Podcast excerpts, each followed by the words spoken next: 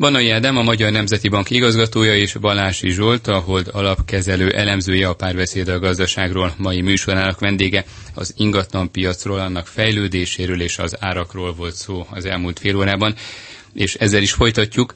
Budapest milyen hatással van a vidéki ingatlan árakra, az ingatlanok árára vidéken? Ugye arról szó volt, hogy Budapest és a kis nagyvárosok, vagy akár a falvak ingatlanára között igencsak nagy a különbség. Banai Ádám? Azt látjuk, hogy a budapesti árak most már jelentősen elszakadtak a vidéki áraktól, akár a többi vidéki nagyváros árától, akár a községek árától, de természetesen különösen a községek, falvak árától. Úgy látszik az elmúlt 30 év trendje, trendjeiből kiindulva, hogy fokozatosan változik az, hogy éppen Budapestre egyébként beáramlás van, vagy kiáramlás, így a környező települések eh, irányába, vagy irányából és ez nyilván valamennyire összefügg, a, összefügg az árakkal is, de azért ennyire precízen ezt sose tudtuk kimutatni. Különösen azért egyébként, mert a, a környező agglomerációval lévő településeknél is azért nagyon változó, hogy, hogy milyen árakkal szembesülnek, nagyon eltérőek a, a települések. És ami még hangsúlyos, hogy egyébként Budapesten belül se lehet azt mondani, hogy e, egységes az ingatlanpiac árszinten, tehát a belváros azért e, legalább annyira elszakad a, a külvárosi területek árától, mint az agglomeráció áraitól. Sőt, egyébként vannak olyan agglomerációs települések, ahol, ahol mondjuk már lényegesen drágább az ingatlanára, eh, mint mondjuk egyes budapesti kerületekben. Tehát nagyon direkt és közvetlen hatást szerintem nem a budapesti árak szabják meg a, a vidéki ingatlanáraknál, eh, sokkal inkább egyébként ilyen lokális jellemzők, adott esetben például e, beköltözik egy, egy új nagy gazdasági szereplő egy adott településhez, gondolhatunk itt a különböző autógyárakra, és az nyilván helyi szinten e, megmozdítja az ingatlanpiacot külön mozog akár egy nagyváros és a főváros ingatlanára, vagy van egy olyan hatás is, hogy aki mondjuk Kecskemétről, Győrből vagy Keszthelyről Budapestre költözne, természetesen egy kicsit drágában próbálja eladni az ottani ingatlanát, mert hogy sokkal drágában kell a fővárosban megvennie, vagy akár bérelnie. Van ilyen kapcsolat, vagy teljesen külön mozognak ezek? Más kérdés, hogy mindegyik település típusnál nő az ingatlanára, például amit említettek mondjuk a bérek miatt. Egyrészt nem nő minden település típuson, tehát vannak olyan település típusok, ahol ugye nem nő a kereslet, hiszen egy zsákfaluban nincs mitől nőnie, és ott még a keresletek sem nőnek. Tehát ez az a, e, e, erre mondtam azt, hogy a gazdaság nagyon nem egységes. Tehát hiába nőnek az átlagbérek Magyarországon, vannak olyan területek, ahol nem nőnek az átlagbérek hanem stagnálnak mondjuk. De mondjuk egy kis zsákfaluban az eddig két millióért értékesített vagy kínált ingatlan vagy ház nem kerül egy kicsit többen. Mert hogyha valaki Szerintem... újat akar építeni, az pont ugyanannyit fizet érte, mint hogyha Budapesten akarná. A telekáramás persze. Ugye ennek az a kulcsa, hogy van, aki meg akarja venni, és nincsen. Tehát ugye a, leges legalapvetőbb fundamentális tényező, ami a, a, a ingatlanpiacot befolyásolja, az a demográfia. Ami részben a a, akár csak a belső migráció által is változik, hiszen azok a területek, ahova egyre többen szeretnének költözni, és ez pedig Budapest agglomeráció jelenleg, valamit északnyugat Magyarország, gyakorlatilag az a sáv, amit, ami minden gazdasági mutatóban jobban teljesít, mint az ország többi része. Szóval ezek azok, ahol nő a, ez a demográfiai alapú kereslet, és ahol ez nem nő, ott, ott ott igazából ott nem fognak nőni a, a, az ingatlan árak. Tehát ugyan nőnek a nagy vidéki városokban is, mert azok is valamennyire azért szívják el a környezük, környezetükből a lakosságot, viszont ahonnan ez a folyamatos lakosság elszívás megy, egy zsákfaluban, ott nincs mitől nőni, mert ott sem a, a, a, a befektetői kereslet nem fog megjelenni, sem ez a demográfiai kereslet. Úgyhogy azért létezik valahol, tapintható ez a legalapvetőbb fundamentális összefüggés árak és, és, és, és demográfia között, de például Budapesten ezt, erre annyi minden ráépül, ami, amiről már beszéltünk a műsorban, hogy ezt akár teljesen elmaszatolja. Akkor tulajdonképpen az urbanizáció, mint jelenség, és az urbani, urbanizáció okozta árfelhajtó erő, az még 2018-ban is érezhető, Banai Ádám? Olyan értelemben föltétlen, hogy, hogy egy-egy lokális gazdasági változás az, az nyilván az urbanizációs szempontokat is változtatja, vagy urbanizációs szempontból is megváltoztatja a települést, hiszen ahogy mondtam, egy nagy gazdasági szereplő megjelenése az beszívja a munkaerőt az adott területre, és ez meg fogja mozdítani ott az ingatlan piacot. Úgyhogy ilyen értelemben föltétlen. Mondjuk, hogyha Bocsánat, Balázs is volt. A, az urbanizáció az, az, az igazából globálisan az egy olyan jelenség, ami még most már fölpergőben. Tehát az elmúlt évtizedek rámutattak arra, hogy az urbanizáció, az magyarul az, hogy a városokba költözik a lakosság, az a munkaerő megosztása, a munkamegosztásnak egy annyira hatékony formája, hogy nem lehet elmenni mellette, és tehát ez nem csak Magyarországon probléma, hogy kiürül a vidék, egész az egész fejlett világban, és az egész fejlődő világban meg pláne. Tehát ez a folyamat, ez inkább, ez inkább arról szól, hogy, hogy ez egyre gyorsabb lesz.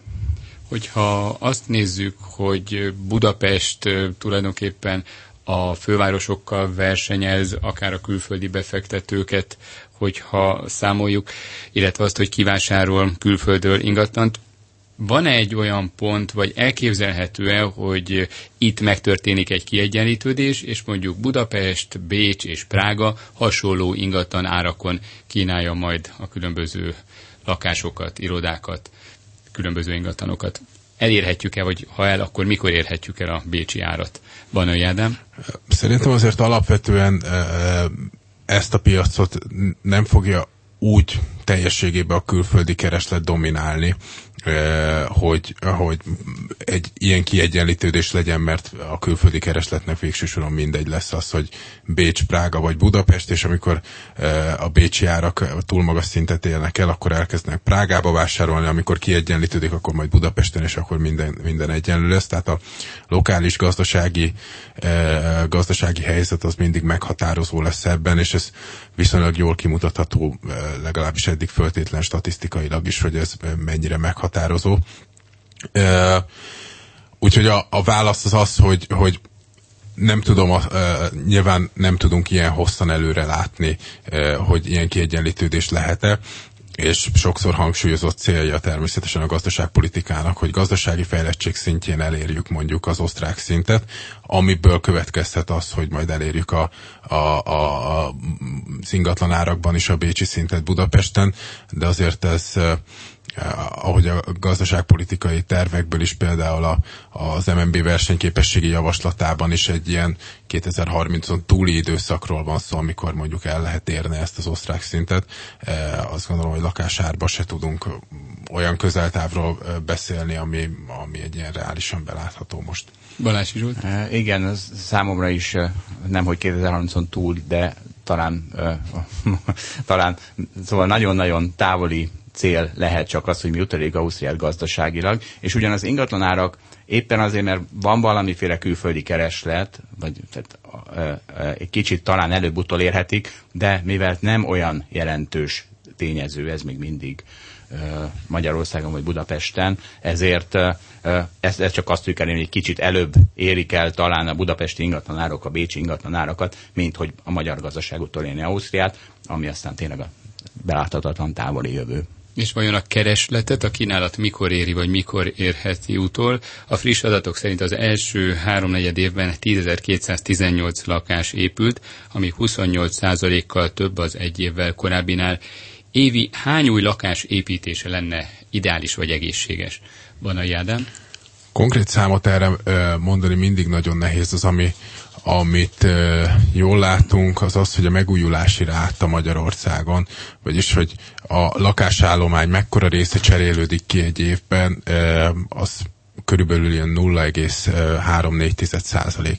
Vagy, vagyis, hogyha ezt egyszerűbb nyelvre akarom fordítani, akkor egy ilyen 200-300 évente cserélődnek ki egy adott lakás, ami nyilvánvaló nagyon hosszú időszak, és bár bízunk a magyar építőipar munkájában, azért nem is föltétlen egy, egy jó időtáv, tehát nem ilyen időtávra gondolkodunk lakásépítéseknél sem.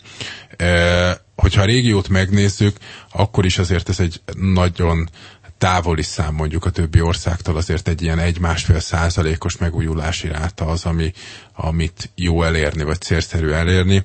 Ez körülbelül egy ilyen 30-40 ezer új építésű ingatlant jelent, jelent évente. Nyilván ezt a számot azért kell pici távolságtartással kezelni, mert ezek konkrétan az új építések, az ingatlan állomány megújulásába természetesen a felújítások is beletartoznak, modernizáció, ami szintén nagyon-nagyon fontos, ez kevésbé mérhető, de a lényeg, hogy a, a mostani építkezési szint azért még nagyon távol van attól, ami egyébként a régióban is arányosan megszokott, meg ami, ami célszerű a jó minőségű ingatlan állomány eléréséhez, fenntartásához. Balási Zsolt? Ehhez én csak annyit tudok hozzáfűzni, hogy és ez a megújulás, megújulási ráta, magyarul a kínálat növekedés ütem, ez akkor tud majd sokkal jobban fölpörögni, hogyha az állam, mert ugye miért, miért az állami beruházások miért több mint fele állami projekt jelenleg, azt azért az EU pénzekkel nagyon erős összefüggésben van, azok elköltése ez kvázi. És ugye, hogyha megcsappannak az EU pénzek, akkor az is egy, egyfajta automatikus állami visszahúzódással jár majd, és az valószínűleg segíthet majd ezen a kínálati oldal, a lakó, lakóépületek kínálati oldalán. És ö, saját számításaik szerint, vagy saját meglátása szerint mennyi lenne az ideális? Ugye elhangzott egy ilyen három, akár négyszeres, a mostani a tízezerhez képest egy három-négyszeres szorzó az vajon már az ideális vagy egészséges szint lehet? Hát ez ugye, ez megint ilyen kereslet-kínálat dolog, hogyha igazából én nem tudom, hogy mennyi idő alatt kell, megújulni a lakások, az a 200-300 év nekem is soknak tűnik, az alatt, mintha volna az, amiben mi lakunk. Úgyhogy ennél biztos magasabbnak kell lenni, és hogyha a, régiós országokhoz valóban is az, az, az egy másfél százalékos megújulási rát, az, az egy három-négyszeres szorzó innen, úgyhogy van mit megújul, van mit felpörögni. A válság és a devizahitelek körüli problémák után mikor térhet magához a hazai ingatlan hitelezés? Azt Banai Ádám mondta, hogy nagyjából a tranzakciók, az adásvételek fele mögött van ebben a pillanatban hitel. A pontos szám az kicsit kevesebb, mint a fél, azt hiszem 45 százalék, de most az utóbbi eh, egy-két évben látjuk azt, hogy, hogy ténylegesen van egy eh, felfutása a hitelezésben a korábbiakhoz képest. Azért itt hangsúlyoznám, hogy ez állományi szinten mondjuk évi 3-4 százalékos növekedést jelent, ami még mindig egy viszonylag alacsony növekedés. Természetesen ez következik abból, hogy hogy a korábbi hitelállománynak egyre nagyobb a, e, a tőketörlesztése, vagyis statisztikailag ez nyilván egy alacsonyabb állomány e, növekedést jelent. Úgyhogy most láttunk az új tranzakciókban e, egy jelentősebb felfutást, már hogyha az új tranzakciók állományát nézzük, akkor már megkizelítjük a válság előtti szintet. Ehhez azért hangsúlyozni kell, hogy közben a jövedelem megtakarítás mind jelentősen növekedett, tehát a, a mostani hasonló kibocsátás az, az azért lényegesen más, mint az akkori méretében is, struktúrájában meg pláne, hiszen ezek forint alapon vannak, egyre inkább ö, hosszan fixáltak, ö, ugye életbe léptek ö, közben a különböző LTV és PTI szabályok, amik korlátozzák az eladósodás lehetőségét. Tehát úgy látjuk, hogy most van egy felpörgés a hitelezésben, ami, ami egy egészséges mederben zajlik, ami nyilvánvalóan stabilitási szempontból is fontos. Ami még szintén fontos egyébként, csak hogy kicsit kontextusába helyezzem ezeket a növekedési számokat, hogy a hitel állomány, lakáshitel állománynak a nagysága a gazdaság méretéhez képest még mindig nagyon alacsony régiós szinten is. Itt egy ilyen két és fél háromszoros számot kell például cseh lengyel esetben elképzelni, de még a, a román szintet is éppen, éppen hogy eléri a, a magyar lakáshitelállomány a GDP szintjéhez képest. Tehát van tér bőven a bővülésre, ez most indult el az utóbbi egy-két évben. Balási Zsolt?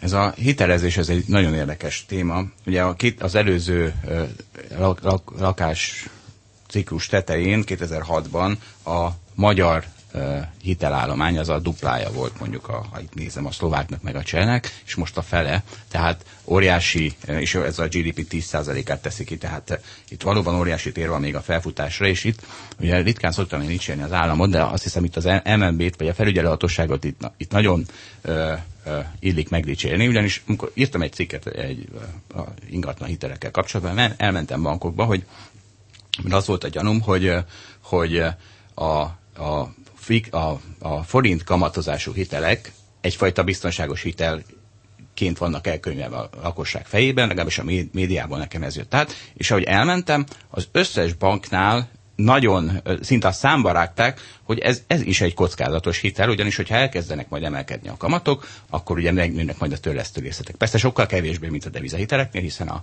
hiszen csak a kamat rész nő, de az, hogy ezt a lelkemre kötötték, ez egyrészt emiatt szerintem nagyon meg kell dicsérni az MNB-t, a másik, mert nem hiszem, hogy ez a bank, tehát a 2008-9-es válság tanulsága az, hogy a, nem lehet a bankok önfegyelmére, és nem lehet az alkosság önfegyelmére bízni ezt a dolgot, ezt a felügyelő hatóságoknak kell kezükbe tartani, és amiben még nagyon erős az MNB hatása az az, hogy mennyire elkezdett eltolódni ez a lakáshitel felvétel abba az irányba, hogy minél hosszabb kamatperiódusok legyenek le fixálva, és így az egy éven belüli kamatperiódus, ami 2017-ben még a 40%-a volt az új hiteleknek, most már csak a 10%-a.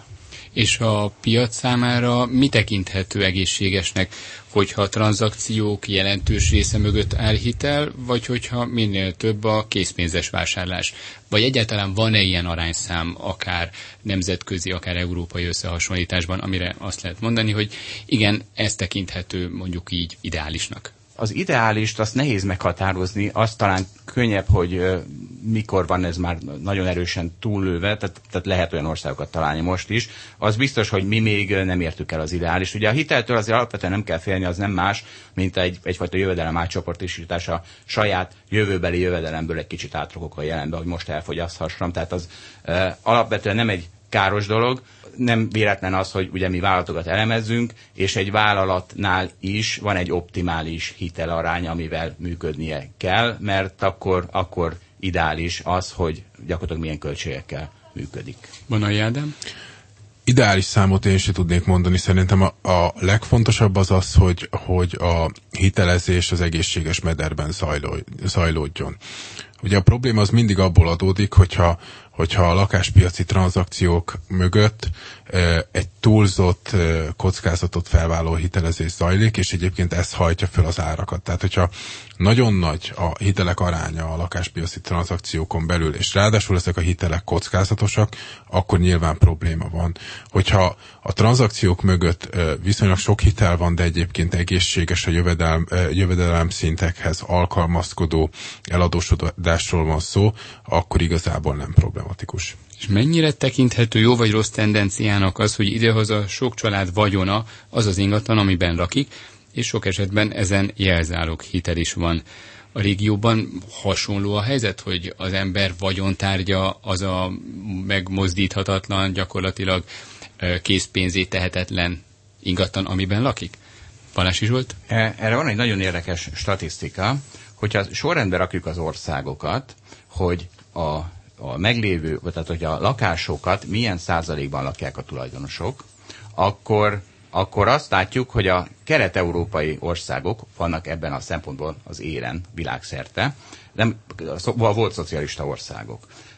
Talán ennek egy olyan kulturális oka van, hogy a, ugye a, a szocializmusban talán az egyetlen tulajdonjog, amit tiszteletben tartottak, tiszteletben tartott az állam, az az ingatlan volt, és ezért ott mindenki megvásárolja a saját ingatlanját, ami aztán előbb-utóbb az övé lesz. Tehát, hogy az, hogy ennek a kiinduló pontja hitel vagy sem, addig, amíg nincs túl, nem, túl kockázatos ez a hitelezés, azért az, az idővel megoldódik. És ez egy, ez egy borzasztó érdekes dolog, tehát a Romániában 95%-ban lakják a tulajdonosok a lakást, a, a, a volt szocialista országokban ez ilyen 80-90% közötti érték, és aztán a fejlett világ az olyan 80 és 60 százalék, Svájcban csak 45 százalék. Van a Ádám? Igen, hasonlóképpen uh, látjuk mi is, uh, nyilván az adatok azonosak. Ez egy örökség is, egyfajta örökség is az előző rendszerből, hiszen a rendszerváltáskor, amikor azért hivatalosan állami tulajdonban voltak a, a lakások, akkor gyakorlatilag az állam nem akart igazából bajlódni ezzel az elképesztő állományjal, és viszonylag olcsón lehetett megszerezni, így lett a, a teljes blokkban a lakása, a, a háztartások tulajdona, és ez, és ez nem is változott, hogy ez mennyire egészséges valóban a nyugat-európai példa az inkább az ilyen 50-60 százalék környékén van, ugye Németországban is nagyjából 50 százalék, Svájc, Svájc még kevesebb. Azt gondolom, hogy reálgazdasági szempontból azért valamiféle csökkenés és átcsoportosítás másfajta eszközökbe, például e, részvényekbe, céges tulajdonba, e, stb. az olyan szempontból jó lehet, hogy, hogy nyilván egyfajta plusz finanszírozási lehetőséget kapnak a reálgazdasági szereplők, illetve az ingatlan tulajdonnak azért mindig van egy olyan hátránya, hogy, hogy csökkenti a mobilitást. Magyarországon egyébként is az országon belüli mobilitás se túl magas, és az ingatlan, piac, az ingatlan tulajdon, vagy ez az ingatlan piaci állapot, ez, ez nem segíti azt, hogy ez növekedjen. Viszont a mobilitásra is hat, és a mobilitás is hat rá. Németországban mondjuk, ha 50%-os, mint említette, a tulajdonos által lakott ingatlanok aránya, az azért is lehet, mert valaki Stuttgartban, Münchenben, Berlinben találhat magának munkát, valószínűleg ugyanolyan versenyképes fizetéssel, míg mondjuk Magyarországon igencsak Budapest központú volt a gazdaság az elmúlt évtizedekben. Most már kezd jelentősen vagy jelentősebben változni. Ez akkor hatással is lehet erre, nem? Palási Zsolt? Igen, ez egyfajta tyúktojás probléma, de az, hogy a egy jóval magasabb mobilitás szükséges Magyarországon, az, az gyakorlatilag tény, ugye, mert miről szól a mobilitás? Arról szól, hogy az, hogy a szüleim milyen anyagi helyzetben, ez egy, egyfajta társadalmi mobilitás, az, hogy a szüleim milyen egyfajta, milyen anyagi helyzetben vannak, az mennyire determinálják azt, hogy a gyerekeim és az unokáim, sőt az unokáim is milyen anyagi helyzetben lesznek, és hogyha abból az irányból közelítjük meg, hogy ha ez a korreláció nagyon erős, ez, ez egy, egyfajta társadalmi mobilitás hiányát jelenti, akkor, akkor gyakorlatilag lemondunk a, a társadalom egyes rétegeiről, abból a szempontból, hogy őket a gazdaság hatékonyabb területein használjuk.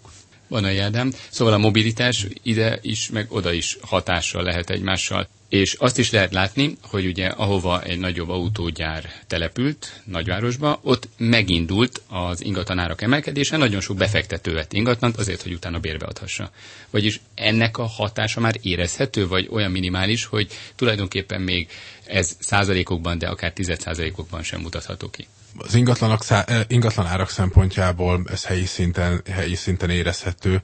Pontos statisztikát most eh, nem tudnék mondani, de egyébként eh, ezt próbáljuk felmérni.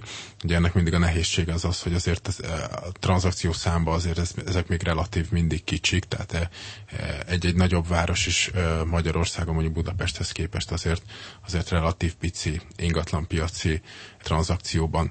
Azzal abszolút egyetértek, hogy a mobilitás az, az ide, ide és oda is hat, tehát nehéz lenne megmondani, hogy, hogy melyik drive ezt a piaci körülményt, de az egészen biztos, hogy, hogy a bérleti piacnak az olyan típusú alulfejlettsége, hogy viszonylag alulszabályozott, az nem segíti azt, hogy, hogy ez a struktúra változzon, hogy ez a struktúra e, picit egészségesebb irányba menjen.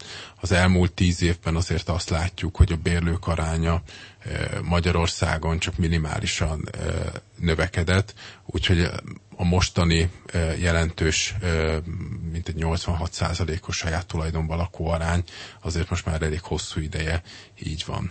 Köszönöm Banai Ádám, a Magyar Nemzeti Bank igazgatója és Balási Zsolt, ahol alapkezelő elemzője volt a párbeszéd a gazdaságról mai műsorának vendége. A beszélgetést visszahallgathatják az infostart.hu oldalon, illetve megnézhetik az Inforádió YouTube csatornáján. A műsor elkészítésében Szécsi Ágnes és Módos Márton főszerkesztő vett részt. Király István Dániát hallották. Köszönöm a figyelmüket, viszont hallásra.